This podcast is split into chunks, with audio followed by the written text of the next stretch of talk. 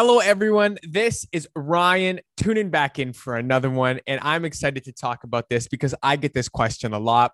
A lot of times people ask me, how can I target weight for my stomach? Or how can I target losing weight in this specific location, my legs or my love handles or my back, right? I get a, a lot of questions from men for that.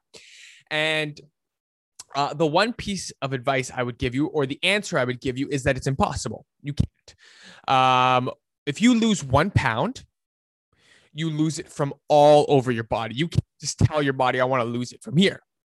Right. And it's always like a catch 22 because the area that you carry the most weight or the area that bothers you the most is usually the place that to leave your body last. So, for example, my face loses weight fast. You know, my back, I lose it fast. my, you know, on my arms, I lose it fast, but it sticks on the love handles, right? And I hate it on the love handles. So, obviously, um, my body's trying to spite me, right? But, uh, uh I so then I'll do side dips, or I'll do crunches, and I'll do all that stuff. None of that stuff makes a difference. The biggest moving factor for removing fat off your body is nutrition and sleep.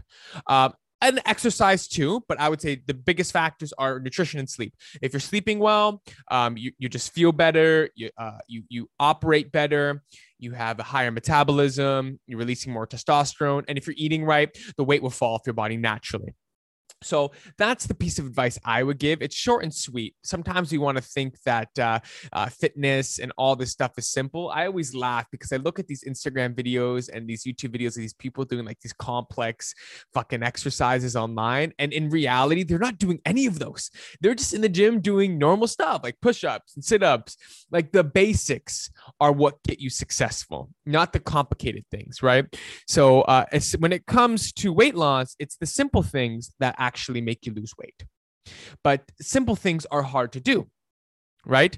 Um, it's like making your wife feel feel special. You compliment her every day. You do one thing every single day for her, or you make her feel special.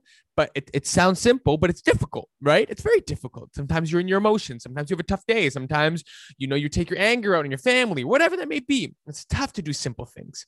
So that's why I love talking about the body and weight loss because losing weight is simple. Eat less exercise more and sleep. But why can't nobody do it? Why is everyone getting big? Why is everyone getting large? Why can't anybody lose weight? They lose 20 30 pounds and then they put it all back on. It's like this frustrating hamster wheel.